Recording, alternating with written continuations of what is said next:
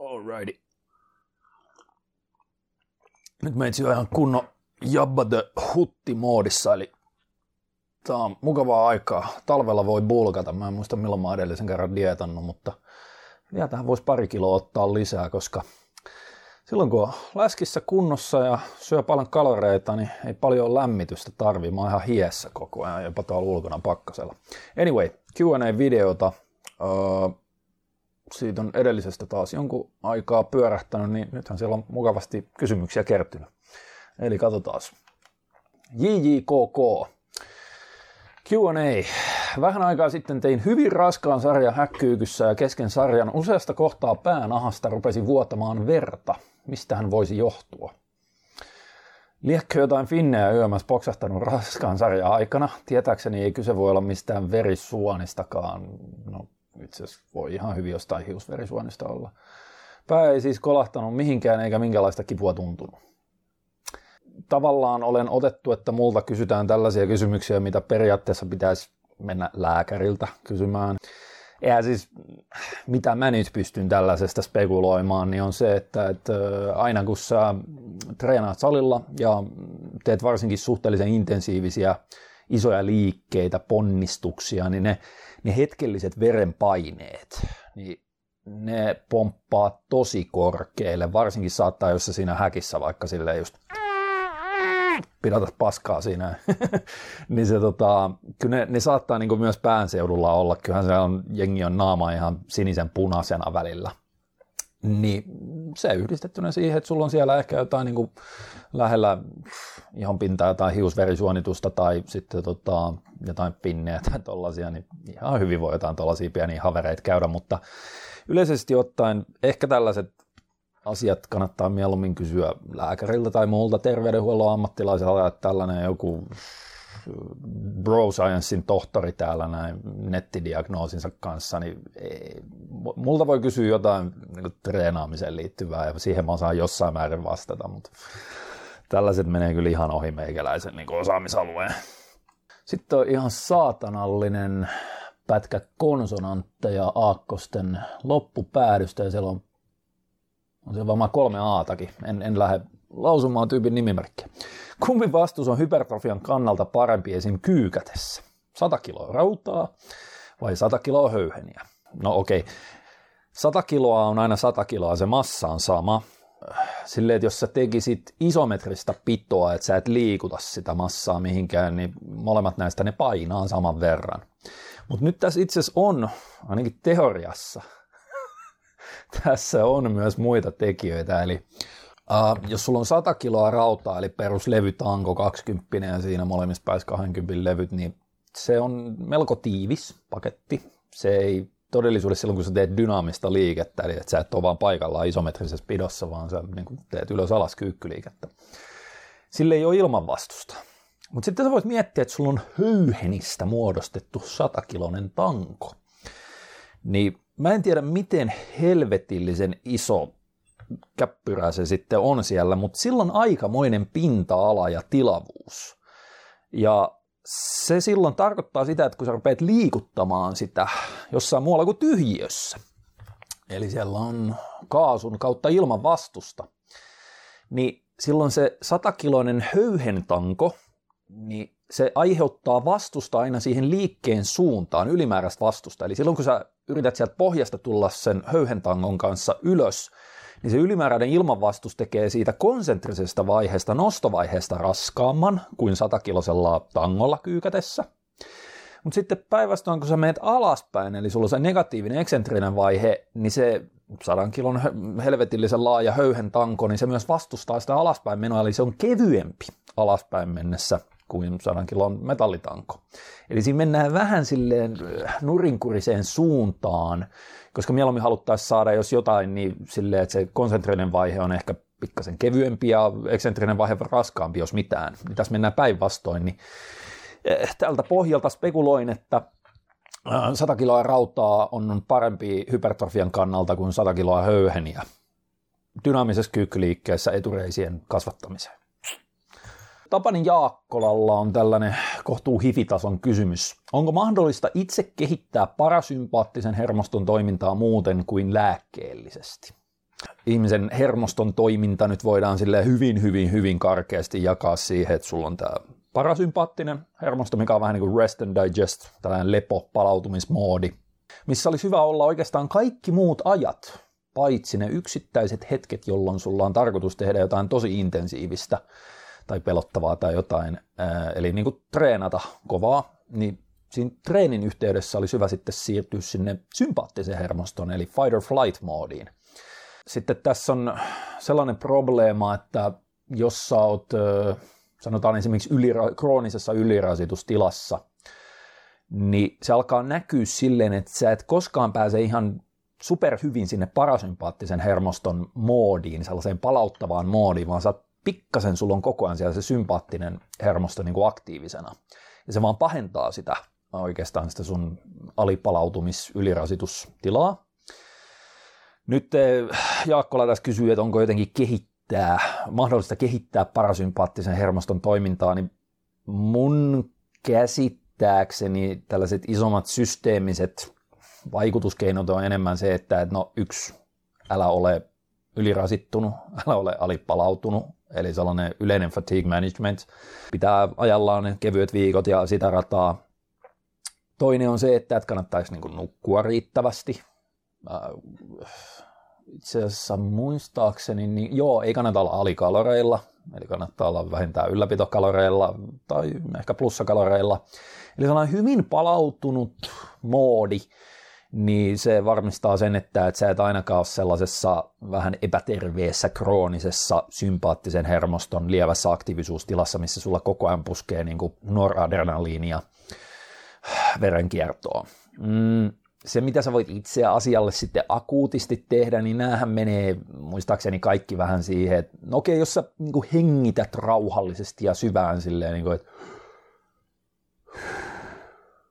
niin just äsken mulla tuossa toi ihan sekunneissa rupesi pikkasen aktivoimaan enemmän sitä mun parasympaattista hermostoa, mutta et sä nyt voi niinku koko ajan tollasta tehdä, että sä oot siellä niinku vaan hengittelemässä syvään. Et enemmän se on just tällainen, että et sun pitäisi niinku tehdä rentouttavia, rauhoittavia asioita sen sijaan, että se on koko ajan stressaavaa ja tällaista.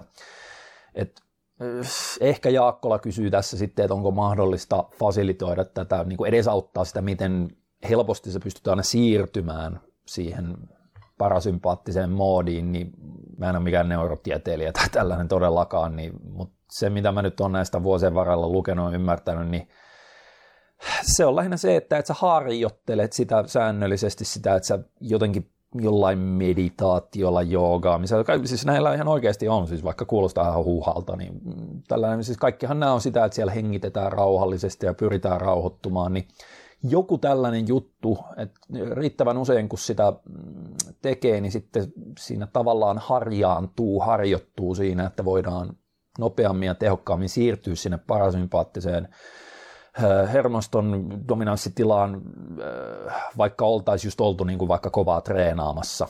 Ai niin joo, sitten tämä oli mielenkiintoinen, eli tota, siis onhan niin kuin kylmä altistus, eli vaikka kylmä kylpy tai kylmä suihku, niin se, joo, silloin se, esimerkiksi avantouintia ja tällaista, niin sitä on tutkittu ja se, että, että se parantaa niin kuin unen laatua ja nukkumista ja tolleen, niin sitä oli spekuloitu, että se on nimenomaan sen parasympaattisen hermoston aktivoinnin myötä, mutta sitten se, mikä mun mielestä on erikoista on, että myös toiseen suuntaan äärilämpötila, eli saunominen, niin sekin ilmeisesti vähän niin kuin aktivoi parasympaattista hermostoa, niin, mutta joo, en mä oikeastaan ole itse ainakaan tietoinen mistä, että this one weird trick, ja sitten saat koko ajan silleen sellaisessa kunnon buddha munkki sen moodissa ja äh, palaudut optimaalisesti ja sitten ainoastaan 60 minuuttia vuorokaudesta just silloin kun sä treenaat, niin saat ihan sympaattisessa moodissa. Ja, et ei se, se on, ei ole mitään niin superhelppoa ja yksinkertaista. Olli-Veikko Hiltusella on hieman aihetta liippaava kyssäri, otetaan sen tähän perään, eli kuinka ajaa kovan treenin jälkeen NS-kierrokset alas. Mm, etenkin jos on taipumusta ylivirittyneiseen höyryämiseen, iltasalin jälkeen lepo meinaa kärsiä. Mm, pitäisikö treenin päätteeksi pistää meditoiden? Eli nyt joo, se, että pitäisi tavalla tai toisella rauhoittua. Kyllä kaikki tällainen, että sä teet treenin jälkeen jonkunasteisen jäähdyttelyn, mikä se on loppuverryttely, siis joku sellainen, että putkirullailua rauhassa, venyttelyä rauhassa, sitten myös se joo, kylmä kylpy, kylmä suihku, saunominen toisaalta, tekee sitten iltaa kohden mielellään lähinnä niitä mm, rauhoittavia asioita ja ei enää niin kuin altista itseään millekään hirveän voimakkaille virikkeille, mitkä niin kuin, saat yhtäkkiä jotkut raivarit siellä luet jotain poliittisia uutisia tai jotain tällaista. Saatana poliitikot, saatana ituhipit. Ei myöskään välttämättä kannata niin kuin iltatreeneihin käyttää, jos käyttää lataria, niin kofeiinipitosta. Eli mä oon jo hyvin pitkään niin kuin vaan sekoittanut sitten jotain nootropiineja ja sitruliinimalaattia. Siis itse tehnyt kaikesta muusta paitsi piristeistä niin jonkun sellaisen treenilatari, jos mä oon sitä käyttänyt. Et se auttaa jossain määrin. Sitten just se, että joku sellainen rauhoittava protokolla siihen yrittää niin kuin tehdä ihan tietoisesti silleen rauhassa jotain kirjaimellisesti rauhoittavia asioita. Ville M. on kysynyt, se on melko laaja, parhaat treeni sekä ruokavaliovinkit 30 rasvaprosenttiselle treenaajalle.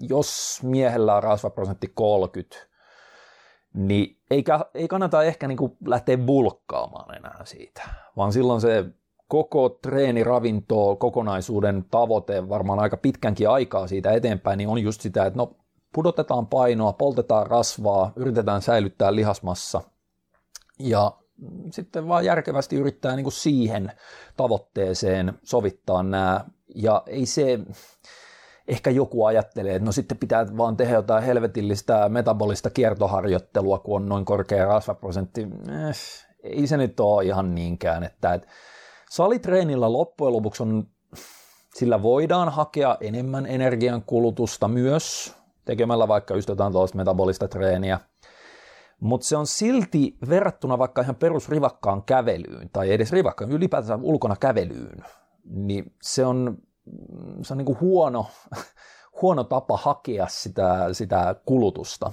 energian kulutusta.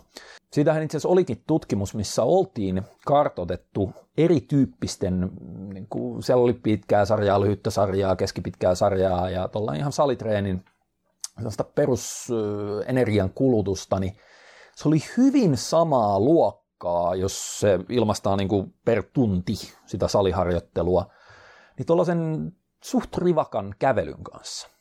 Eli sä et, sillä, että sä menet salille ja treenaat kovaa tunnin, niin sä et polta siinä enempää kaloreita keskimäärin kuin että sä lähtisit kävelemään reippaasti tunniksi. Eli joo, sä voit ottaa sen kalorin kulutuksen myös salilta, mutta se rasittaa sun palautumista aivan holtittomasti enemmän kuin se, että sä käyt, ulkona kävelemässä. Se voi olla jopa olla, että kun sä käyt ulkona kävelemässä, niin sä edesauttaa sun palautumista. Ja samaan aikaan saat sen saman kalorin kulutuksen. Niin siinäkin mielessä vähän tollainen, että no nyt pitää tehdä salilla jotain hirveätä crossfitti metkonin jumppaa, niin ei ole välttämättä se paras asia. Eli kun tavoitteena on polttaa rasvaa, niin salitreenin ykköstavoite on säilyttää lihasmassa, ja siihen ihan sellainen normaali perustreeni, tasapuolisesti kroppaa läpi ja jonkun sortin bodaustreenillä. Et ei tehdä mitään voimanostopiikkauksia, että pisimmät sarjat on nelosia, Öö, on jotain silleen, että se on vaikka 5 ja 25 toiston väliltä, missä tehdään peruskovia suoria sarjoja ja sitten tota, treenataan lihakset kerran kaksi viikossa läpi sopivalla volyymilla, niin silloin se, se on niin kuin siltä osin hoidettu, että se kyllä ylläpitää sitä lihasmassaa. Ja sen jälkeen ruokavalio sitä kautta niin kuin kalorit miinukselle, proteiinia riittävästi, et se on pikkasen suurempaa se proteiinin tarve miinuskaloreilla kuin plussalla, mutta edelleenkin ne on sellainen joku kaksi grammaa per painokilo, niin riittää valtaosalle jopa dietillä. Et ehkä just jollain kisadietin lopulla, jos on persekutsuja tavoittelee, niin voi syödä vähän enemmän protskua, mutta kaikissa muissa tilanteissa niin se joku kaksi grammaa per painokilo, niin enemmän kuin riittävästi. Ja varsinkin tuolla, että jos sulla on 30 rasvaprosentti, niin se, se oikeasti auttaa aika paljon, jos vaan kävelee paljon. Että et sä saat askelmääriä ylöspäin. Kaikkein pahinhan on tilanne, missä niin kuin jengi saa alle 5000 askelta päivässä, koska siitä löytyy niin vankkaa dataa, että silloin saat sellaisella tosi pahalla riskialueella jopa niin kuin ennenaikaista kuolemaa ajatellen, jos sulla on yhtään enemmän ikää, mutta että sä, sä lähinnä niin kuin poistut kaikkein pahimmalta terveysriskien alueelta, jossa kävelet vähintään 5-6 000 askelta päivässä, ja sitten ne terveyshyödyt vielä niin kuin kasvaa uh, jonnekin sinne 10 000 askeleeseen päivässä saakka, minkä jälkeen, jos sä kävelet sitten yli 10 000 askelta, niin sen jälkeen se on käsittääkseni enemmän vaan niin kuin se, mikä tulee siihen päälle, niin se on ylimääräistä energiankulutusta.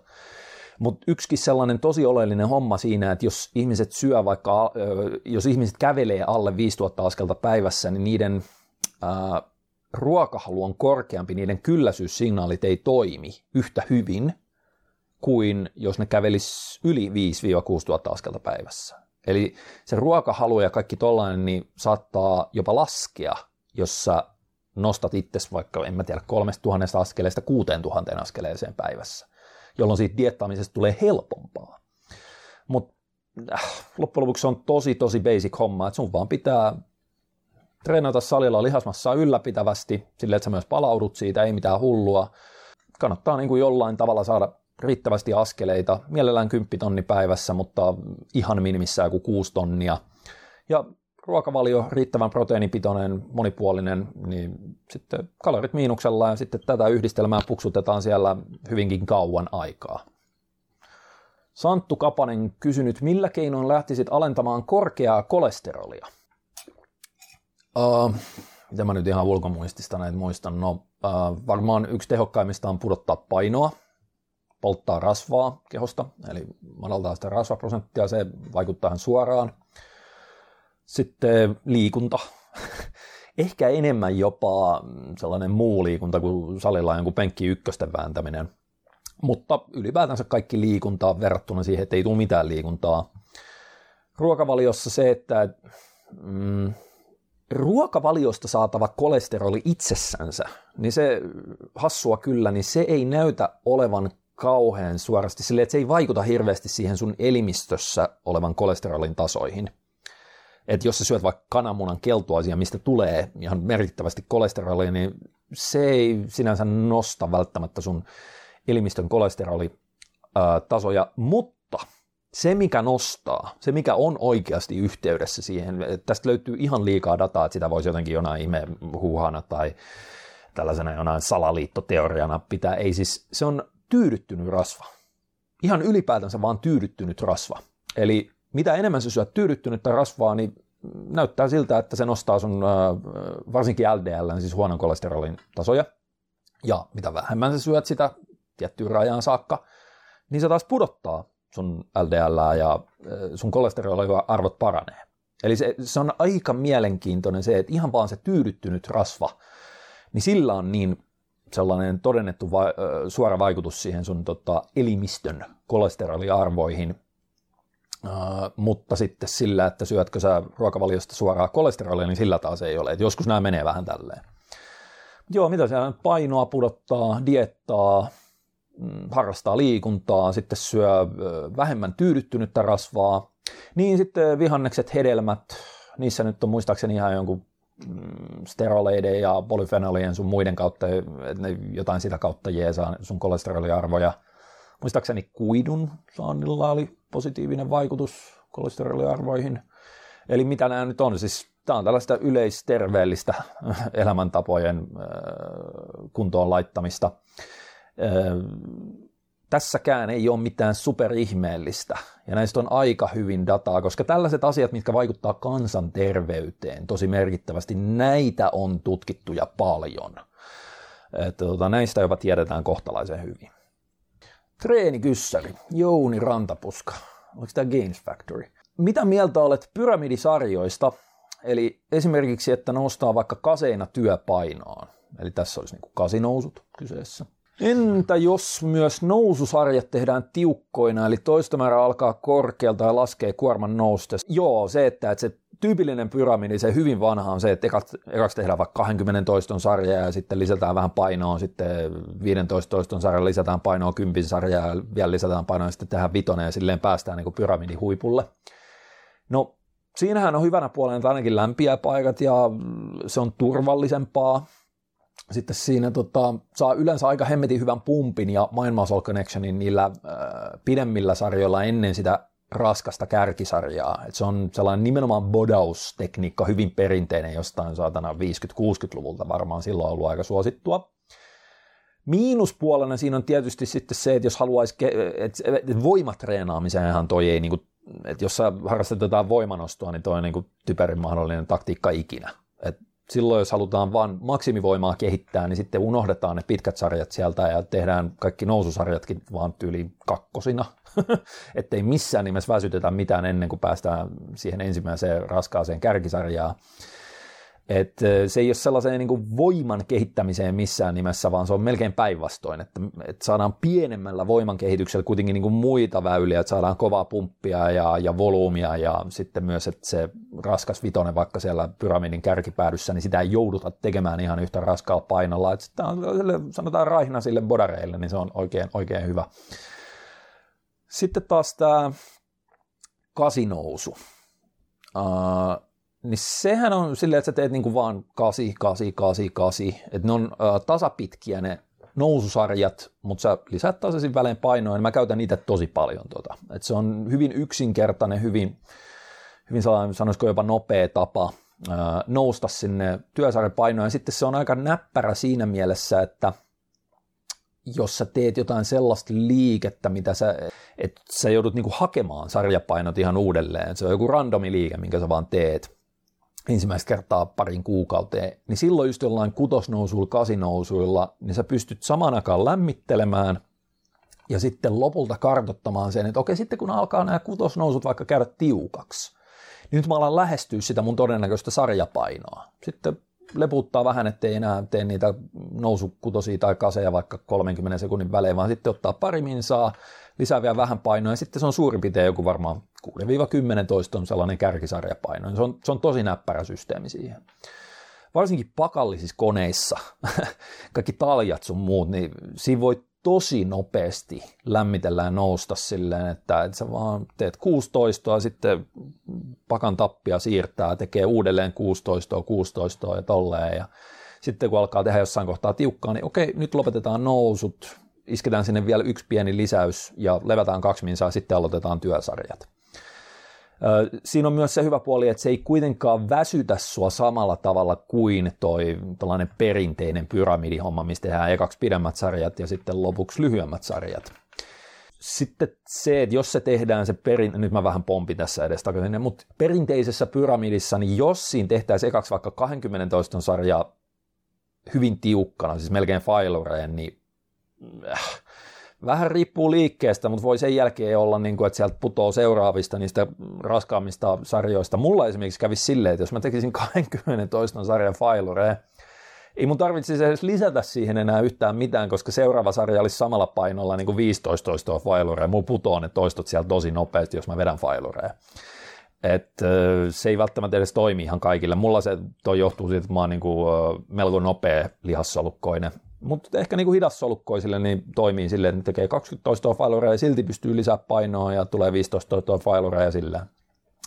Sitten vielä, joo, se oli reverse-pyramidi on se, mitä tässä ei otettu. Eli se on se, että, että sä lämmittelet muulla tavalla, ehkä vaikka niillä kutosnousuilla – ja sitten sä aloitat siitä sun raskaimmasta painosta, vaikka tosi raskas vitonen, ja sitten sä pudotat painoa ja seuraavaan sarjaan teet vaikka kympin tiukka sarja, sitten sä pudotat teet 15, mutta väleissä ne on erillisiä sarjoja, ne ei ole pudotussarjoja.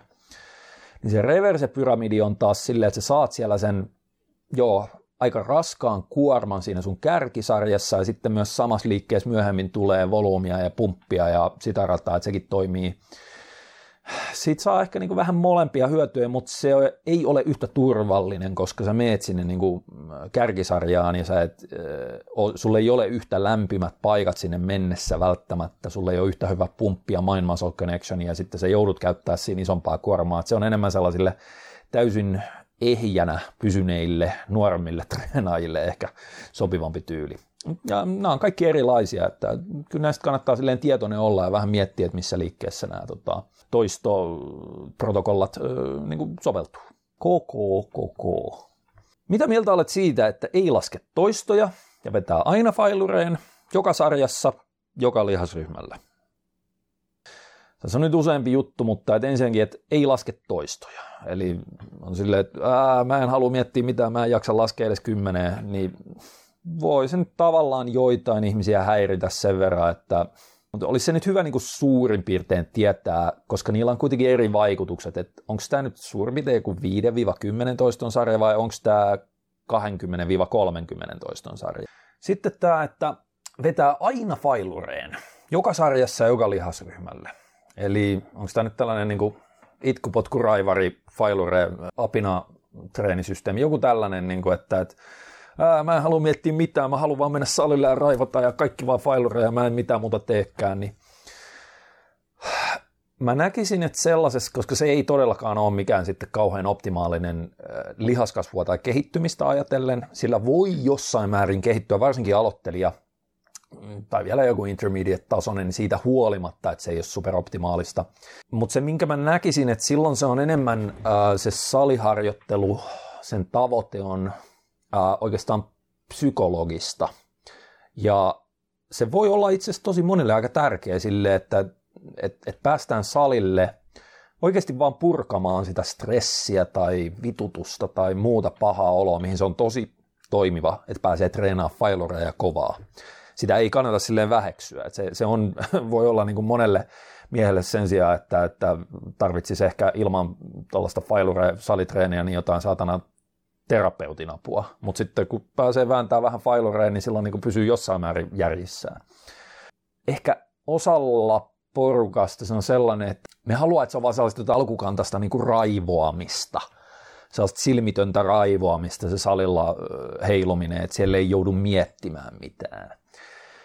Jolloin se voi olla, että on tyylinen itkupotkuraivari-treenaus, niin niin se on ehkä ainoa tyyli, mikä motivoi jatkamaan sitä treenaamista, jolloin se on parempi tehdä sitä kuin ei treenata ollenkaan. Mutta sitten jos miettii, että mikä olisi lihaskasvun kannalta parempi, jos sä teet kaikki sarjat failureen, ensinnäkin sun volyymin pitää olla tosi pientä. Se on joku tällainen vanha kantainen heavy duty, mega duty, mikä nyt onkaan, että sulla on yksi tai kaksi sarjaa per lihasryhmä viikossa esim. ja sitten, että sä saat niin pienestä volyymista minkään sortin todellista kasvuärsykettä, mikä ylittäisi sun MEV, niin ne on vähän pakko tehdä failoreja ja erikoistekniikoita päälle. Muuten se on vaan niin kuin ylläpitävää se treeni.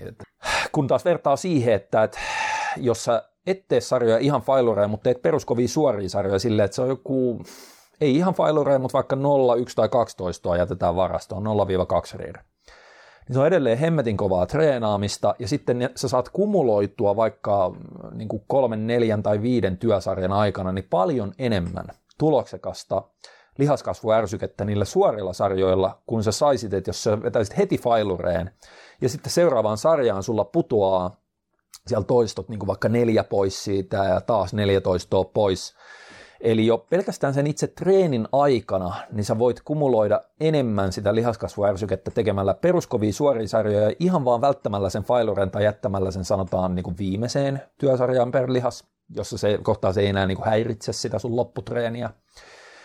Ja sitten toisaalta siinä on se, että koska se lihaksen kasvatus ei ole kiinni vaan siitä, että se ei, ei se toimi niin kuin bodaus silleen, että, että no mietitään vaan, että mulla on vaan tämä yksi treeni mun elämässä. Että mitä mä saan tästä niin kuin mahdollisimman paljon niin kuin irti. Jos sulla olisi vain yksi treeni elämässä, niin joo, kaikki failureen. Se on ihan päivän selvä. Mutta kun ei se mene niin, vaan se on se, että sulla pitää olla viikon aikana useampi treeni, ja sitten pitää mielellään treenata useampi viikko putkeen nousujohteisesti, ja tätä hommaa pitää toistaa sitten useita kuukausia kautta useita vuosia, että siitä saadaan todellista kehitystä aikaan.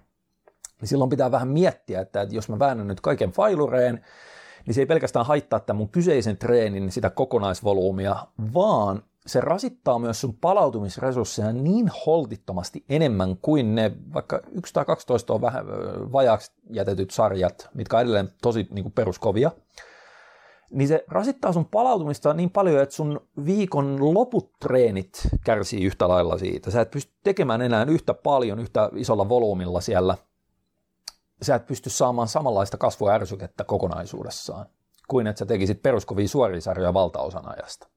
Sellainen, että tehdään vähintäänkin iso osa treenistä peruskovia suoria sarjoja ja sitten jos tehdään failureen, niin se säästetään vaikka sinne viimeiseen sarjaan, niin sillä saadaan kokonaisuudessaan parempaa lihaskasvuärsykettä ja siitä palaudutaan, jolloin se no, saada vaan parempaa kehitystä yleensä. Nyt pitäisi olla mielellään aika rehellinen itselleen, että, että, että mikä se sun ensisijainen tavoite siinä salitreenaamisessa on.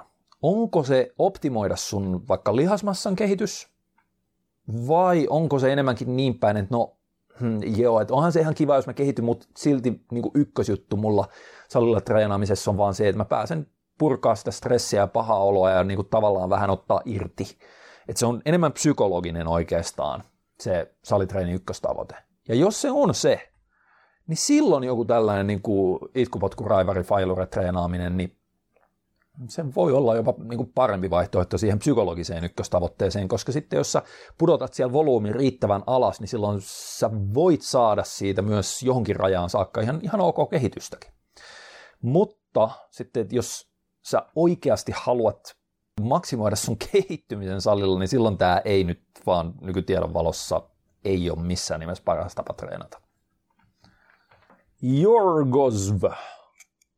Haha, klassikko kysymys. Miten selviää salitreenaajana intistä?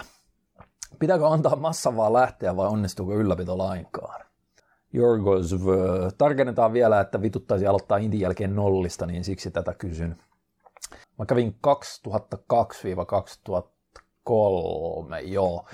Mä olin Isosaaressa, sitä ei ole enää olemassa sitä varuskuntaa. Ja mä en tiedä, mikä se nykyisin tosiaan on, se, mitkä treenimahdollisuudet siellä on, miten pahasti siellä juoksutetaan, miten siellä pääsee syömään ja tälleen näin.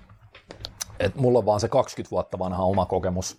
Voisin, jos mennään sillä 20 vuotta vanhaa kokemuksella, niin ongelmana siinä on se, että jengi on yleensä niin väsyneitä, varsinkin P-kaudella, jotkut, jos ne menee johonkin ranjv tai johonkin hulluun paikkaan niin kuin myös P-kauden jälkeen, niin sitten se vielä vaan painee se meno. Mutta siellä tehdään niin paljon just sellaista niin kuin perusväsyttävää hommaa, että marssitaan paikkoja, ollaan metsässä ja, ja sitten ollaan vähillä unilla ja tälleen.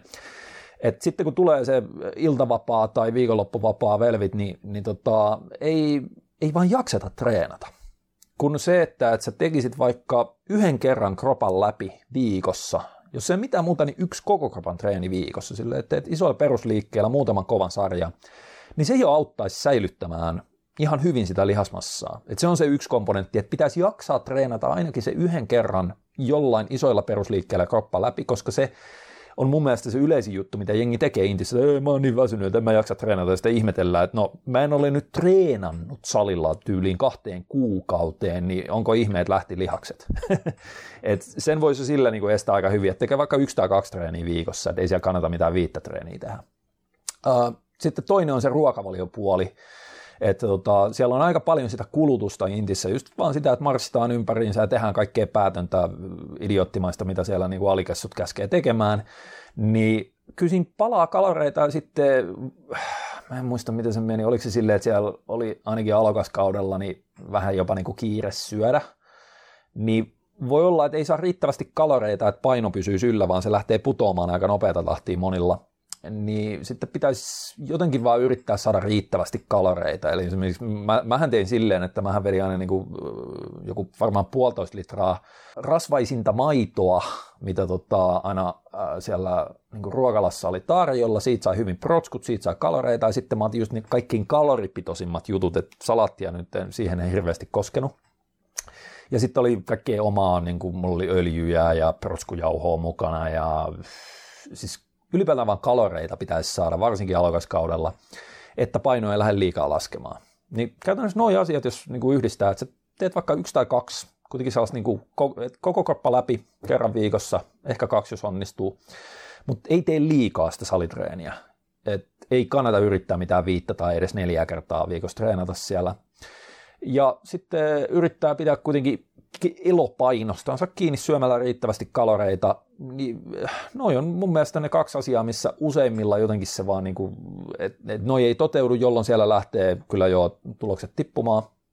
Uh, se, että, että onko se nyt niin loppujen lopuksi, se on, että se on puoli vuotta viiva vuosi sun elämästä. Ja joo, se, kyllä mä muistan silloin, kun mä itse olin, niin se tuntui ihan kauhealta, että nyt menee kaikki geinsiin. Mähän onnistuin jopa kasvattaa painoa, niin siellä tota jopa alokaskaudella koska mä nimenomaan niin koko ajan öljyy naamariin ja, ja tolleen noin. Mutta tota, että jälkikäteen ajateltuna, että vaikka sen nyt olisi sen, mulla oli 180 päivää mun, mun tota, palvelusaikani, jos sen koko ajan olisi vaan jättänyt niin kuin treenaamatta ja sen jälkeen aloittanut uudelleen, niin hän nyt olisi lihasmuistilla tullut takaisin niin kuin hyvin nopeasti. Et ei se silleen jälkikäteen ajateltuna niin superkriittistä olisi ollut. Mutta jos haluaa säilyttää, niin just tämä, että pitää huolella, että treenaa ainakin yhden tai kaksi kertaa viikossa silleen perusliikkeillä kovaa, että tulee jonkun asteinen ylläpitoärsyke ja sitten yrittää syödä riittävästi kaloreita, varsinkin alokaskaudella. Mm. En mä usko, että siinä oikeastaan hirveän paljon mistään muusta kannattaa hivistellä. Että, tota, sen siellä ehtii nukkumaan, mitä siellä ehtii, että se riippuu tosi paljon palveluspaikasta ja yleensä se on liian vähän joka tapauksessa, mutta mm, vaikka vähän väsyttäisi, niin kannattaa silti se yksi tai kaksi kertaa viikossa käydä salilla myös Intissä. Aleksi Paavola, Q&A. Mitä nuutropiineja käytät tällä hetkellä? Olisi mukava kuulla, miten olet päätynyt käytössä oleviin valmisteisiin ja oletko vuosien varrella testaillut paljon eri tuotteita. Joo, siis kyllähän mä oon työtehoja, alun perin opiskelutehoja, joo, mä käytin näitä jo, helvetti, olikohan lukioaikana. Saattoi olla, että mulla oli, kyllä mulla mun mielestä oli jopa ylppäreihin käytössä nootropineja, joo. Äh, ne on ollut enemmän silleen, että mitä on löytynyt jostain aikanaan, ei tainnut MyProteinilla olla, mutta se oli bulkpowders.co.uk, mikä on nykyisin bulk.com, niin siellä nyt oli just nämä perus, joku asetyylikarnitiinijauho ja sitten nalttijauho, eli asetyyliältyrosiini, noilla mä aika pitkälle pärjäsin, että, että aika pitkään vedin pelkästään noita. Ja se on huomattavasti edullisempaa by the way, niin ottaa jauhoversiona ja sekoittaa sitä johonkin teehen tai mehuun tai ihan mihin vaan kuin niitä kapseleita. Eli näistä se asetyyliä karnittiini on siinä mielessä tosi näppärä, että se antaa sellaisen akuutin fokuksen, se auttaa muistia ja kaikkea tollasta, että se on tosi hyvä sellainen perusapu, kognitiivinen apu, mutta sillä on myös 1500 milligramman päiväannoksella, niin sillä on todennettu niin kuin jollain vanhuksilla ja niin pitkittäiskäytössä, niin tota, neuroprotektiivisia vaikutuksia, eli se niin kuin jossain määrin äh, estää tota aivosolujen ikääntymiseen liittyviä kaikkea, niin kuin, että saattaa jopa vähän niin kuin lykätä jotain Alzheimer- tai dementiaoireita sun muita, että se on ihan hyödyllistä käyttää siitäkin syystä. Uh, viime vuosina sitten Alpha GPC, joo, se oli näistä niin kuin asetylikoliinin suorista lähteä Suomessa. Se, se, niin kuin, se on niin hassu, että yksi näistä versioista on laillinen Suomessa myydään ja sitten se toinen sitikoliini, niin se taas sitten luokitellaan lääkkeeksi. Sitä ei saa, vaikka ne on todellisuus ihan samaa tavaraa. Mm-hmm. Joo, se Alpha GPC oli kisadieteellä, mä huomasin jossain kohtaa, koska silloin mun koliinin saanti putos valitettavasti liian alas, koska mulla ei ollut niin kuin kaloreissa varaa edes niin kuin ottaa äh, noita, noita kananmunan keltuaisia, niin sitten rupesi supplementoimaan asetylikoliiniin suoraan sillä tota alfa GPCllä, niin sen kyllä huomasi sen eron. Et silloin kun mä plussakaloreilla syön sen joku 4-5 kananmunaa päivässä, niin mä en ole huomannut, että mulla olisi niin isoa vaikutusta siitä alfa GPCstä kuin jollain kisadietillä, milloin mun ylipäätään koliinin saanti on liian vähäistä. Sitten nämä tota, asetyylikoliini- ja esteraasi-inhibiittorit, niin kuin joku hupersiini, niin sitä mä oon nyt viime vuoden ajan testaillut, kun sitä on saanut halvalla iHerbista. Se itse asiassa on aika yllättävän näppärä silleen, että sehän, kun sen puolintumisaika on niin pitkä, niin se alkaa niin kuin mun mielestä, ja just se, että, että ei se niin kuin akuutisti sille ensimmäisen tunnin kahden aikana vielä, että sä huomaa siitä mitään, mutta kun sä otat sen herätessäs, ja sitten niin kuin teet päivän töitä ja tolleen, niin se alkaa, mä ainakin alan huomata sen, että, että pysyy paremmin se fokus ja sellainen työskentely, aivotyöskentelykyky myös sen jonkun ensimmäisen kuuden, kahdeksan tunnin jälkeen, kun normaalisti alkaa se vähän niin kuin aivot sammahtaa.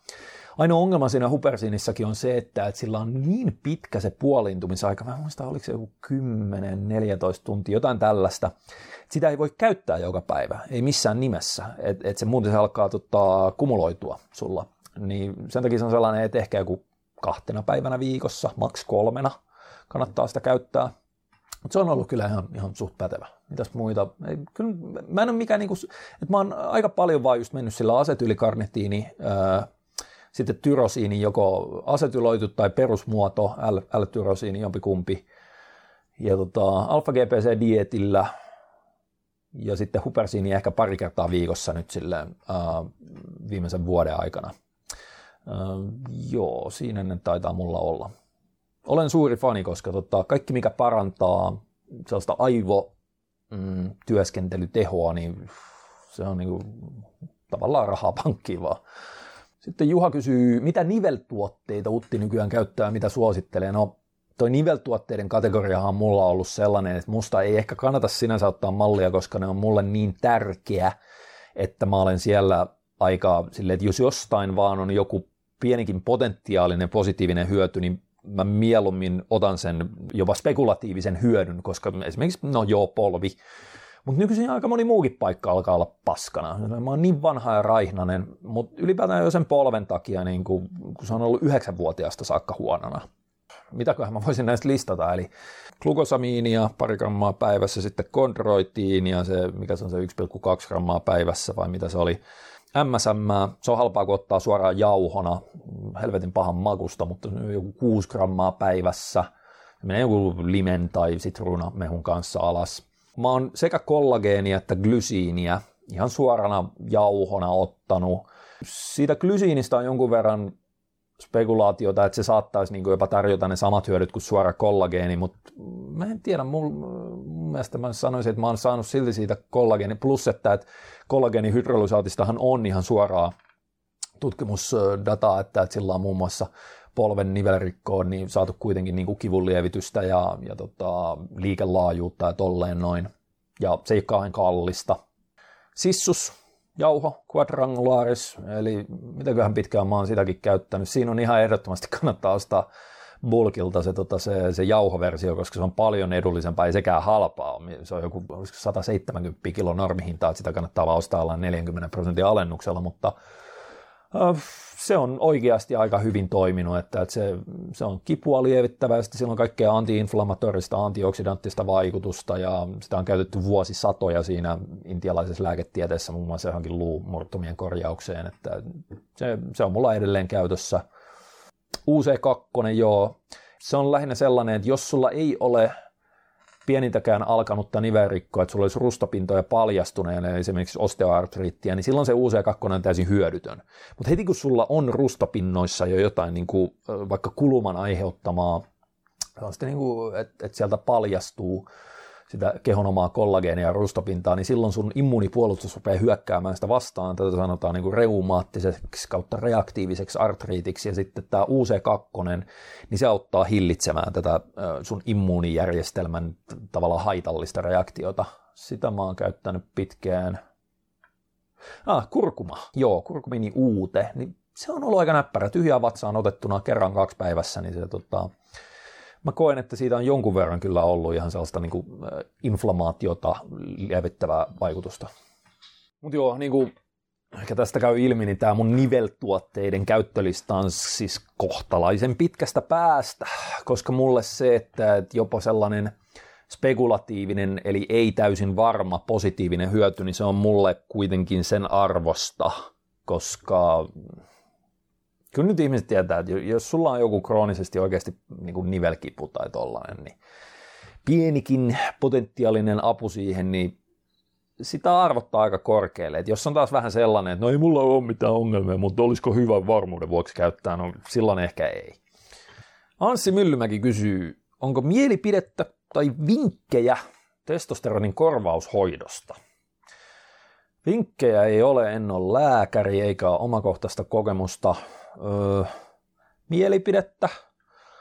No sen perusteella kyllä mä nyt tätä on lueskellut jo 10-15 vuotta sitten ekoja kertoa ehkä silloin, kun totta kai kisadiettien jälkeen niin on mitattu jotain testotasoja ja sitten on niin lääkäri katsonut, että eihän sulla ole mitään omaa tuotantoa pitkään aikaan, niin se tota, sitten on niin kuin puhuttu siitä korvausautomahdollisuudesta, mutta se, se, on toki niin kuin sellainen, mä oon tiennyt sen, että, että kun saa vaan vaikka puoli vuotta palautua siitä kisadietistä, niin sitten kyllä se lopulta niin kuin on noussut mulla yleensä omat tasot niin kuin ainakin viitearvojen sisäpuolelle, ehkä ne on siellä matalammasta päästä, mutta sillä ei pitäisi niin isoa vaikutusta olla siihen kehittymiseen, kunhan ne on niin kuin ns-terveen miehen mm, niin kuin viitearvoissa.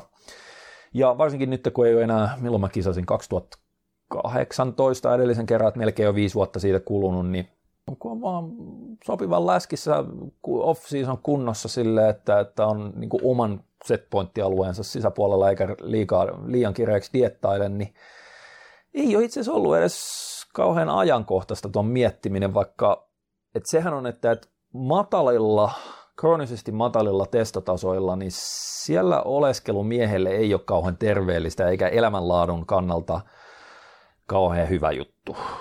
Ja ehkä ihan vihoviimeisenä niittinä mä muistan sen kaikkien niin kuin kisadiettien siltä viimeisiltä kuukausilta ja niitä seuraavilta vielä, niin kuin, kun se ei nyt tule ihan heti takaisin natikka kisadietin jälkeen se oma tuotanto, niin se aivosumu on mulle itse asiassa se pahin juttu.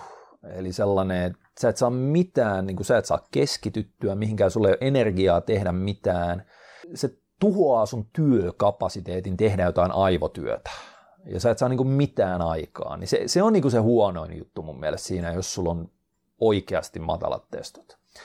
Että jos se vaatii sitten korvaushoitoa, sen korjaaminen, niin ehdottomasti kannattaa niin kuin lähteä sitä, yleensä se pitää kyllä yksityiseltä lääkäripuolelta käydä hakemaan, koska julkiselta nyt tuskin Suomessa vielä saavittu 50 vuoteen mitään sitten taas tämä, että, että se mitä mä oon nähnyt ja käsittänyt, niin sekään ei ole kuitenkaan sellainen freebie, free for all sellainen, että, että ei, ei, ei, nyt loppuikä testosteronin korvaushoitoa, että nyt kaikki menee tosi hyvin ja ei tarvitse ikinä murehtia, kun siinäkin on ihan jopa niin kuin aidossa lääkärin määräämässä korvaushoidossa, ei mistään näistä bro tier että vedetään omatoimista korvaushoitoa, mikä on suhteellisen mun mielestä hazardia hommaa, niin tota, ihan siis lääkärin määräämissä korvausautokeissa, niitä on useampia tullut niin kuin tietoon, että, että siellä on sitten jossain kohtaa, niin se on ruvennut vaikuttamaan negatiivisesti, olikohan se kolesterolitasoihin, tai siis niin pahasti, että se on jouduttu oikeasti keskeyttämään se korvaushoito, mille on ollut tarve.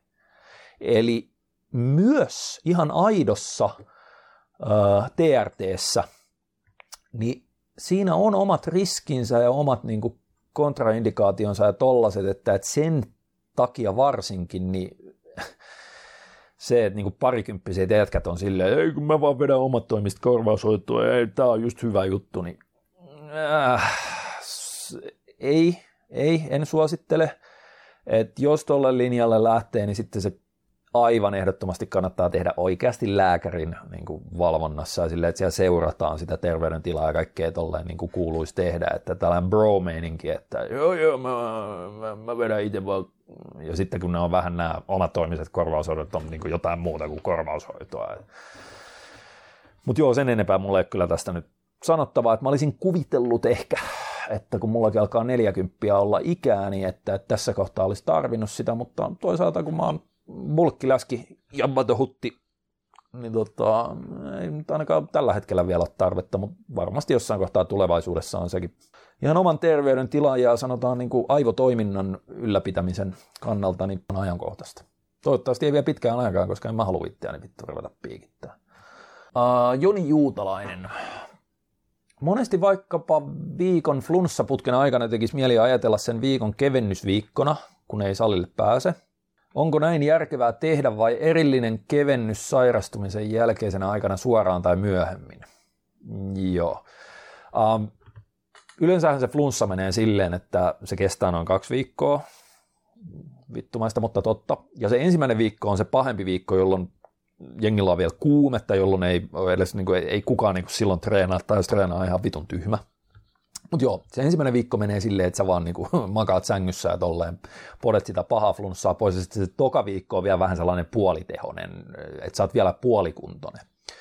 Vaikka joo, valtaosin sun keho sairastuneena, niin ei se siellä mitään lihaskasvua priorisoi.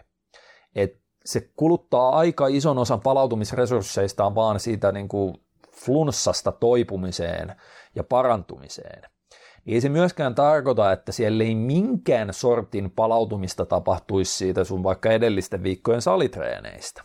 Eli sitä voi niinku ajatella sellaisena epätehokkaana kevennysviikkona tai osittaisena kevennysviikkona. Et se on niinku käytännössä varmaan lähimpänä totuutta. Mutta koska sä oot ollut silloin viikon treenaamatta, ja se on silti vähän sellainen puolivillasta se palautuminen ollut silloin, niin käytännössä aina mitä mä suosittelen valmennettaville, joko yksilövalmennettaville tai sitten noissa Muscle Challenge Pro nettivalmennuksissa on se, että sen ensimmäisen flunssaviikon jälkeen, mikä menee ilman treeniä, niin se seuraava viikko niin kannattaa ottaa ns. puolikovana. Eli siihen on kaksi syytä. Eli toinen on se, että, että sä edelleen olet puolikuntoinen, jolloin ei kannata vielä lähteä treenaamaan kauhean kovaa. Toinen on se, että, että sä oot just pitänyt viikon totaalitaukoa salilta, jonka jälkeen, jos sä hyppäisit suoraan, että nyt mä rupean taas treenaamaan kovaa, se olisi liian iso hyppäys. Sitä ei tarvitse tehdä ja se voisi toisaalta niin kuin jopa kostautua, että sitten saa saman tien niin kuin tulehduta taas lihakset ja tolleen noin kun taas se puolikova viikko, niin se, sä saat siitä sen lepoviikon jälkeen, kun se on sensitisoinut sulla lihakset, niin sä saat siitä oikeasti ihan hyvän vasteen. Ja sitten se on sellainen sopiva niin kuin välimalli nousuviikko siihen takaisin normikoviin treeneihin. Ja sitten sen jälkeen oot yleensä jo kärsinyt sen koko flunssavaiheen pois, että sä olet jo terve sen puolikovan introviikon jälkeen. Ja sitten voi jatkaa. Tämä on se, mitä mä oon itse käyttänyt vuosikaudet ja, ja suosittelen kaikille niin valmennettavillekin varmaan jotain muitakin tyylejä on, mutta, mutta tota, sitä mä en pidä kauhean järkevänä, että et, et sä oot ekaksi niin viikon sängyn pohjalla kärsimässä niin kuin kuumeesta ja flunssasta, ja sitten kun se on ohi, heti kun sä pääset salille, niin no nyt vaan kovaa. Ei, kyllä se eka viikko kannattaa vielä ottaa vähän sellaisena niin kuin puolivälimallin versiona. Samu Koivisto, oh, siellä on kaksi kyssäriä, okei, okay. kyssäri yksi. Alkulämmittely 7-15-30 kestävän raksaduunin jälkeen, niin päivä raksalla. Työmaalla tulee niin askelia kuin myös koko kropan raskaita liikkeitä tehty. Onko kannattavaa enää polkea pyörää, jos saapuu salille kello 16 aikaan? No ei se nyt se kellonaika siihen vaikuta. Olen vaan kiertäjäkalvot avannut ja venytellyt ennen treeniä. Tuntuu siltä, että pyörää kun polkee, niin se on jo liikaa. Jos sä teet oikeasti kahdeksan tuntia raksalla, niin kyllähän se väsyttää etukäteen ja se ei ole koskaan, niin kuin, että saa ihan täydessä terässä enää treenaamaan sen jälkeen, mutta se nyt on mitä on, että töitä on vähän pakko itse kunkin tehdä, jos haluaa elää. Sulla saattaa olla jonkun sortin peruslämpötila kehossa kyllä fyysisen työpäivän jälkeen, jossa pääset siitä vielä suoraan salille, että se ei ole jossain niin kuin tunnin matkan päässä. Joo, ehkä ei tarvii niin kuin sitä se kuntopyörän polkeminen on mun mielestä tosi vanhentunut lämmittelyprotokolla ylipäätänsäkin, että se ainoa isompi hyöty, mikä siitä on, että se nostaa vähän sun kehon keskilämpötilaa, mutta sä saat sen kehon keskilämpötilan nousun ihan samalla tavalla tekemällä suoraan vaikka dynaamis, siis jotain dynaamisia lämmittelyjä, avauksia, koko korvalle tai yläkorvalle tai jaloille, mitä sä oot treenaamassa, tai vaikka vaan tekemällä noususarjoja siinä sun ekassa liikkeessä. Eli se se on vähän sellainen turha vaihe se pelkkä keskilämpötilan nostaminen sellaiselle, että pieni hiki tulee pintaan. Öö, jalkatreeni ennen toki, jos sä poljet pyörää, niin kyllähän se niin kuin jalkoja ja polvia ja tollasia lämmittää, mutta siihenkin mun mielestä on parempi vaan tehdä vaikka kevennettyjä kyykkyjä, jotka niin kuin auttaa sua suoraan valmistautumaan niitä kyykkyjä pressivariaatioita varten. Eli kyllä kannattaa jonkun sortin, sanoisinko funktionaalinen lämmittely silti tehdä, mutta oli raksalla tai ei, niin toi pelkkä niin sellainen kuntopyörän polkeminen nyt on vähän, se on, se on pikkasen ajan haaskausta. Että sä voit vaan suoraan mennä tekemään vaikka niitä dynaamisia, että, silleen, että vartalon ojennuksia, kiertoja, jalkojen heilautuksia tollasia, plus sitten ne niin kuin ensimmäisen liikkeen noususarjat, tai mahdollisesti vaan ne ensimmäisen liikkeen noususarjat, jos, että se on, se on pienimuotoisempi lämmittely, mutta sekin useimmiten voi ihan hyvin riittää. Joo. Kysymys kaksi. Millä unen määrällä keskitason reenaaja voi vielä kehittyä? Millaiseen unen määrään olisi hyvä tähdätä? Tietty, tämäkin voi vaihdella ihmisestä riippuen. Mikä on hyvä keskimääräinen uni yössä? No, tämän sä voisit googlettaa. Tämä on, ihan, et, et, tämä on niin huono kysyä silleen, ja, ja varsinkin, koska tämä on yksilöllistä. Eli mitäköhän nämä on nämä lukemat, että keskimäärin niin oliko se joku 6-8 tuntia on se, mitä suurimmalla osalla siinä Gaussin käyrässä, niin tota, yhden keskihajonnan päässä siitä, että se on varmaan sitten joku seitsemän tuntia se keskiarvo ja toisella puolella on kahdeksan tuntia, toisella puolella kuusi tuntia, että siihen väliin osuu niin kuin kaksi kolmasosaa ihmisistä, että se on niillä sellainen niin kuin riittävä unen määrä. Mutta sitten siinä Gaussin käyrässä, niin siellä on ne häntähuiput myös. Eli esimerkiksi mä oon ihan selkeästi siellä toisessa valitettavasti, että mulla on sellainen, mä tiedän sen, että jos mä nukun alle keskimäärin yhdeksän tuntia, niin mulle alkaa tulla niin kuin univelkaa. Ja se on todella vittumaista, koska siis se olisi niin hienoa, kun olisi siellä toisessa päädyssä, olisi silleen, että selviytyisikin vaikka viidellä tunnilla. Siinähän säästyisi neljä tuntia päivässä, olisi ihan yhtä palautunut. Mutta ei, tämä on yksilöllistä. Et se on ihan turhaa kysyä multa netissä, asia ensinnäkin, minkä voisi googlettaa, ja sitten toisekseen sen, että se on yksilöllistä just siinä mielessä, että et ei kukaan pysty sun puolesta sanomaan, mikä juuri sun yksilöllinen unen tarve on, vaan sä huomaat sen siitä, että jos sä nukut vaikka kuusi tuntia yössä keskimäärin, niin alkaako tuntua, että sulla kertyy univelkaa vai ootko sä ihan ok palautunut. Jos et ole palautunut ja on koko ajan hemmetin väsynyt, niin sitten ehkä se on suurempi se sun unen tarve. Mutta jos on hyvä olotila, ei ole sellainen niin kuin kuoleman väsynyt koko ajan, niin se voi olla, että sä nukut ihan riittävästi omaan fysiologiaasi niin sen tarpeisiin nähden. Janne S.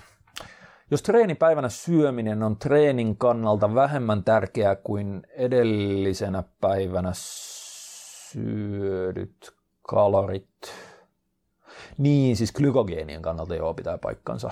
Miksi sitten heti treenin jälkeen on tärkeää syödä?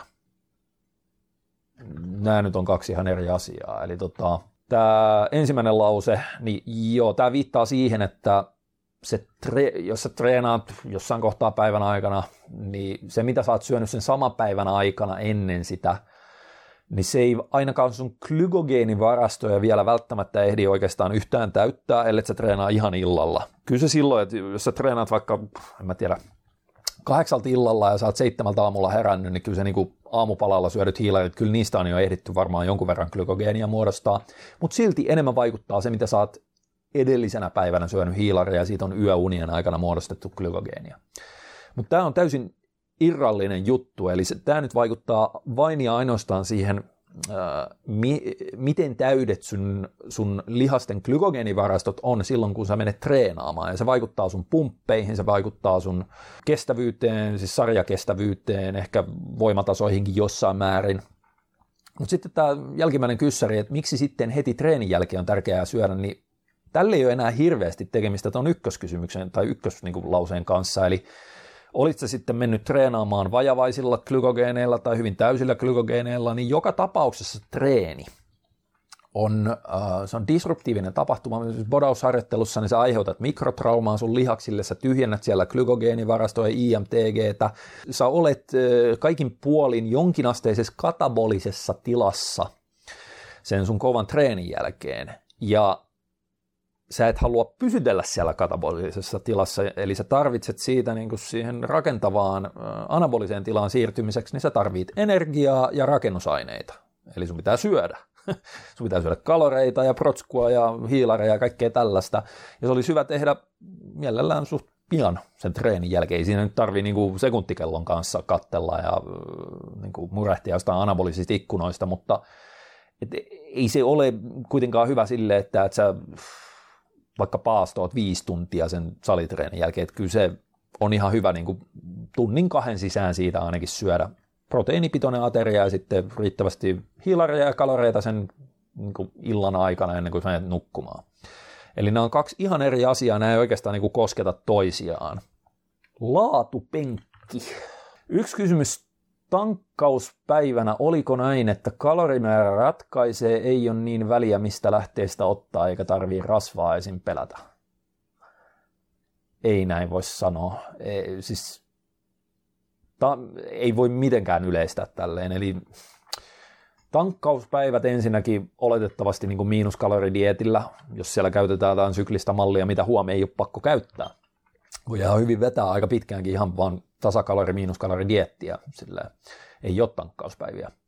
Mutta jos sulla on joku tällainen tyypillinen, että et, et vedetään vaikka kuusi päivää viikossa, sanotaan matalammilla hiilareilla, ja sitten yhtenä päivänä viikossa vaikka täytetään glykogeenivarastoja korkeimmilla hiilareilla, niin tollaisessa mallissa siitä ehkä ääriversio itse asiassa olisi vaikka syklinen keto, missä ollaan lähes nolla hiilareilla se kuusi päivää viikossa ja sitten kerran viikossa niin vedetään tosi paljon hiilaria ja vähemmän rasvaa, niin nyt jos sä tekisit sen tankkauspäivän silleen, että, että sulla tulee holtittomasti rasvaa, mutta ei niin paljon hiilaria, niin no joo, sä saat ehkä jonkun sortin sellaista akuuttia palautumishyötyä niistä kaloreista, mutta kun se ei ole se syy, minkä takia se tankkauspäivä tuollaisessa kontekstissa tehdään.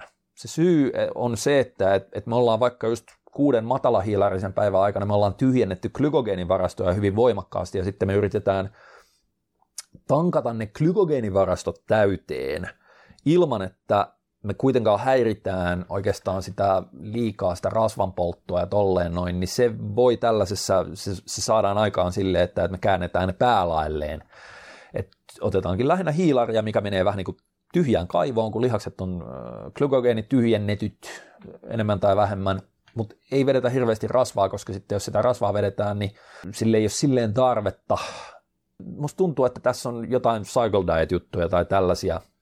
Cycle diet on taas sellainen, että siinä on totaalisesti tyhjentävä viikko. Eli siellä vedetään matalilla rasvoilla ja glykogeenia polttavalla treenillä, niin siellä vedetään sekä sun lihasten glykogenivarastot, että IMTG, eli lihasten sisäiset rasvavarastot käytännössä vedetään aika tyhjäksi, ja sen jälkeen tehdään sekä hiilari että rasva, eli kaloritankkaus, niin sellaisessa joo, sellaisessa kontekstissa, niin tämä, että ei tarvitse pelätä rasvaa, pitää paikkansa. Mutta sitten taas siinä kontekstissa, missä sä muina päivinä syöt enemmän rasvaa ja vähemmän hiilaria, niin silloin ei kannata käyttää niitä sun tankkauskaloreita siihen rasvaan. Eli ei voi mitenkään yleistää näin, vaan aina nämä tankkauspäiväprotokollat, niin ne on aika kontekstisidonnaisia. Riippuu ihan siitä, että missä niin kuin sellaisessa syklisessä diettimallissa sä niitä käytät. Tapani Jaakkola kysynyt, jos ketodietillä ollessa saa hyvän pumpin, eikä hirveästi treenikään kärsi, niin onko proteiinit muuttunut glukoosiksi? Eli onko jotain tehty väärin? Proteiini vähän yli 2 grammaa per kehonpainokilo. Paino kyllä tippuu, mutta ihmetyttää, kun aikoinaan ei tullut treenistä mitään ketoillassa.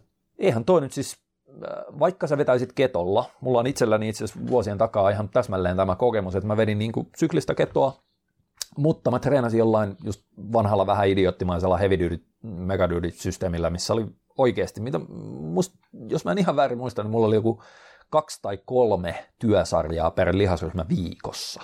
Totta kai kaikki failureja silleen, niin.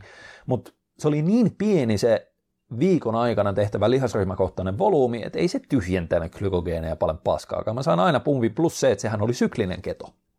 Eli mä vedin silloin kuusi päivää viikossa lähes nolla hiilareilla, treenasin hyvin pienellä volyymilla, että siinä ei varmaan edes niin kuin tyhjentynyt kauheasti, ja sitten mä vedin sen holtittoman niin kuin hiilaritankkauksen, ja se täytti minulla glykogeenit, ja sitten oli taas kovat pumpit treene- treeneissä viikon aikana, kun teki pienellä volyymilla. Et se voi ihan hyvin olla joku tällainen, että se, siinä puhutaan niin kuin ensinnäkin sun treenin kokonaisvolyymista, että kuinka paljon se tyhjentää sulla lihasten glykogeenia, jos se volyymi ei ole liiallista, niin ei sulla välttämättä vähene. Ja sitten, että jos sä tankkaat säännöllisesti, niin kyllä se niin kuin aina kyllä sä yhden kerran pystyt sen jälkeen treenaamaan aina kropan läpi jopa sanotaan isollakin volyymilla. Öö, silleen, että riittää just siihen yhteen treenikiertoon tavallaan sitä tota, pumppia niistä glykogeeneista. Jos sulla on protsku yli 2 grammaa per painokilo, se ei ole liikaa ainakaan. Öö, paino tippuu ja ei, ei niin treenit kärsi, niin mä en, tässä nyt yritetään etsiä ongelmia, kun ongelmia ei näyttäisi olevan. Näin. Kuulostaa, että menee ihan hyvin. Joni Juutalainen, kuinka tärkeänä pidät, että yhden reenijakson aikana liikkeet pysyy samassa järjestyksessä samassa treenissä? Eli ei olisikaan penkki, pekdek, vinopenkki, vaan olisikin esim. penkki, vinopenkki, pekdek. Joo, uh, mun mielestä se on hyvinkin tärkeää sellaisissa liikkeissä ja lihasryhmissä, missä haetaan progressiota. Ja se on käytännössä yleensä niin kuin isommat lihasryhmät, eli jollekin niin kuin hauis, ojenta ja deltsit ehkä, niin niille tuntuu, että jos sä yrität systemaattisesti jotain progressiota, sarjapainoprogressiota, vaikka tupla progressiomallilla hakee, niin se, se ei nyt ehkä ole ihan se soveltuvin tai sopivin tapa siihen, että niille voi vaan niin kuin, tavallaan tehdä volyymipumppia. Mutta isommat lihasryhmät, niin kuin rinta, selkä, jalat, koska niille tehdään isoja perusliikkeitä, niin lähes aina se mun mielestä tuloksekkain tapa kasvattaa lihasmassaa on tehdä jonkun sortin sarjapainoprogressiota noissa isoissa perusliikkeissä. Ja nythän sun mahdollisuus edes toteuttaa tai seurata sitä progressiota, niin se, se menee saman tien ihan niin kuin se hajoaa se koko paketti, jossa vaihtelet sun progressioliikkeiden keskinäistä järjestystä joka viikko. Et sä pysty vertaamaan ihan suoraan sitä, että sä teet yhdellä viikolla vinopenkin kolmantena liikkeenä ja seuraavalla viikolla vaikka tokana liikkeenä ja sitä seuraavalla ekana liikkeenä. Ne, kaikki on vähän niin kuin, että sun pitäisi aina verrata ekana liikkeenä tehtyä vinopenkkiä ekana liikkeenä tehtyyn vinopenkkiin. Että sä voi verrata sitä kolmantena liikkeenä tehtyyn. Se ei ole vertailukelpoista. Niin ainakin silloin, kun sulla on isoja progressiotavoitteisia liikkeitä, niin niiden järjestys, keskinäinen järjestys olisi hyvä pitää sen koko treeniohjelman ajan mielellään samana. Sitten jos treenin lopulla on jotain niin kuin NS-apuliikkeitä, jotain pumppiliikkeitä, volyymiliikkeitä, mitkä voi vaikka vaihdella ne liikkeet tai tolle, että niissä ei niin joku, kuka tekee jotain progressiota jossain backdickissä tai flyseissa, niin ne nyt voi olla siellä treenin lopulla silleen, ja niissä voi keskinään olla järjestys, mikä nyt onkaan, että se ei niin haittaa siihen. Niissä on kyseessä vaan se, että sä teet sen riittävän lisävolyymin niissä, mitä sä niistä haet. Mutta joo, se, se on mun mielestä tosi lyhytnäköinen ja ehkä aika huonokin tapa. Siis se tuhoaa sen nousujohteisuuden, jossa joka viikko vaihtelet liikkeiden järjestystä.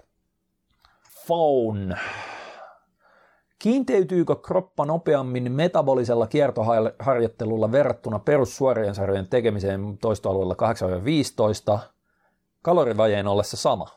Öö, ei, koska nyt jos kalorivaje on sama, eli sun syömät kalorit miinus sun kehon kaikkineensa kuluttama energia – siitä jäljelle jäävä dietillä yleensä miinusmerkkinen joku kalorimäärä, sanotaan, että se on molemmissa 500 alle kulutuksen. Se on se, se kalorivaje, toteutunut kalorivaje on mikä määrittää käytännössä sun painon pudotuksen, sun painonpudotustahdin ja se on se, mikä määrittää sun rasvanpolton käytännössä. Tämä on ihan suoraan siitä, että, että jos kalorivaje on sama, niin sille ei ole sinänsä väliä, että teetkö se se jollain niin päällä seisomisella vai vai tota, kiertoharjoittelulla vai perusvoimanostolla ja tolleen, että se rasvapoltto on käytännössä sama. Niin kuin mä aiemmin itse asiassa sivusin sitä metabolista tällaista mettitreeniä, että tehdään niin kuin lyhyillä palautuksilla tai supersarjoina kiertoharjoitteluna vaikka jotain German body compia tai mettitreeniä tollasta, niin sillähän pyritään nimenomaan polttamaan salitreenissä enemmän kaloreita ja myös niin kuin saamaan aikaan jälkipolttoa sen, sen treenin jälkeen, enemmän kuin mitä tulisi sellaisesta perus, niin kuin, että no teen penkkiä 10 toiston sarjaa istun kolme minuuttia. Mutta tämähän on silloin otettu se, että, että jos sä saat isomman kalorin kulutuksen aikaan sillä tota, metabolisella treenillä, niin sitten sä myös syöt enemmän, jotta se sun kaloriva ei olisi sama. Eli tässä kysymyksessä se tota, molemmissa putoaa saman verran painoa, palaa saman verran rasvaa. P. Joosef, Uh, mitä mieltä reverse-dietin käytöstä tavalliselle treenaajalle dietin jälkeen? Onko turhaa? Sellaiselle, jonka rasvaprosentti ei ole missään kisakirjaudessa, vaan on pudotettu esim. 10 kiloa. Joo. Eli reversointi dietin jälkeen, niin sen käyttö tavallaan on perusteltavissa sillä, että sulla on ollut riittävän joko pitkä tai riittävän tiukkaan rasvaprosenttiin viety raju dietti, joka on aiheuttanut voimakkaita metabolisia adaptaatioita alaspäin. Eli sanotaan, että sä oot pudottanut joku 30 kiloa ja sen aikana sulla on aineenvaihdunta hidastunut niin paljon, että, että jos sä sitten dietin jälkeen rupeatkin syömään samat kalorit, sanotaan, että sä oot aloittanut, ollut 130 kiloa ja syönyt 4000 kaloria päivässä, sitten sä diettaat siitä 30 kiloa vuoden aikana pois ja lopulla, lopulta sä syöt 2500 kaloria päivässä, niin jos sä 100 kilosena syöt yhtäkkiä rupeatkin, no niin nyt kun mun dietti on ohi, mä oon pudottanut 30 kiloa, nyt mä syön uudelleen pompautan kalorit neljään tonniin, niin aivan varmasti alkaa tulla aika nopeeseen tahtiin rasvaa takaisin. Eli tollasessa tilanteessa, tai sitten, että sä oot ollut vaan niin kisakireen, jolloin se on muista syistä niin pudonnut se sun ihan vaan aineenvaihdunnan taso, niin silloin siellä kannattaa niin kuin pikkuhiljaa nostaa niitä kaloreita, että aineenvaihdunta niin sanotusti pääsee mukaan siihen. Jos on joku tällainen, että ei olla kauhean kireeskunnossa, eikä olla pudotettu kauhean paljon, niin tuskin siellä on hirveästi metabolista adaptaatiota tapahtunut, niin äh, ei silloinkaan kannata välttämättä just niin kuin nostaa kaloreita suoraan siihen tiettiä edeltäneille kaloritasoille. Parempi sille, että poistuu välittömästi miinuksilta, heittää sinne ainakin 500 lisää. Ja sitten sen jälkeen lähtee katsomaan, että no, jos mä lisään tästä joo, sen jälkeen reverse-tyyliin vaikka 50-100 kaloria viikossa, että, että lähteekö se jossain kohtaa se paino taas nousee ihan liian nopeasti. Eli silti pointtina on aina kullakin hetkellä, tässäkin tapauksessa jonkun 10 kilon dietin jälkeen, niin syödä kaloreita suhteessa sen hetkiseen aineenvaihdunnan tasoon, eikä johonkin verrattuna siihen, mikä sun aineenvaihdunnan taso oli 10 kiloa korkeammassa painossa. Siinä kuitenkin joku ero on aina. Se, siinä taisi olla viimeinen kyssäri. Taas tuli lätistyä ihan ummet lammet kaikesta asian sivusta ja vastattua yksinkertaisiin kysymyksiin mahdollisimman monimutkaisesti, mutta mitä muuta meikäläiseltä voi odottaa. Laittakaa taas tämän jakson kommenttikenttää pikkuhiljaa niitä lisää, niin sitten mä ehkä varmaan kahden kolmen kuukauden päästä niin pystyn sieltä taas tällaisen pienen tyhjennyksen tekemään. Seuraava kerta.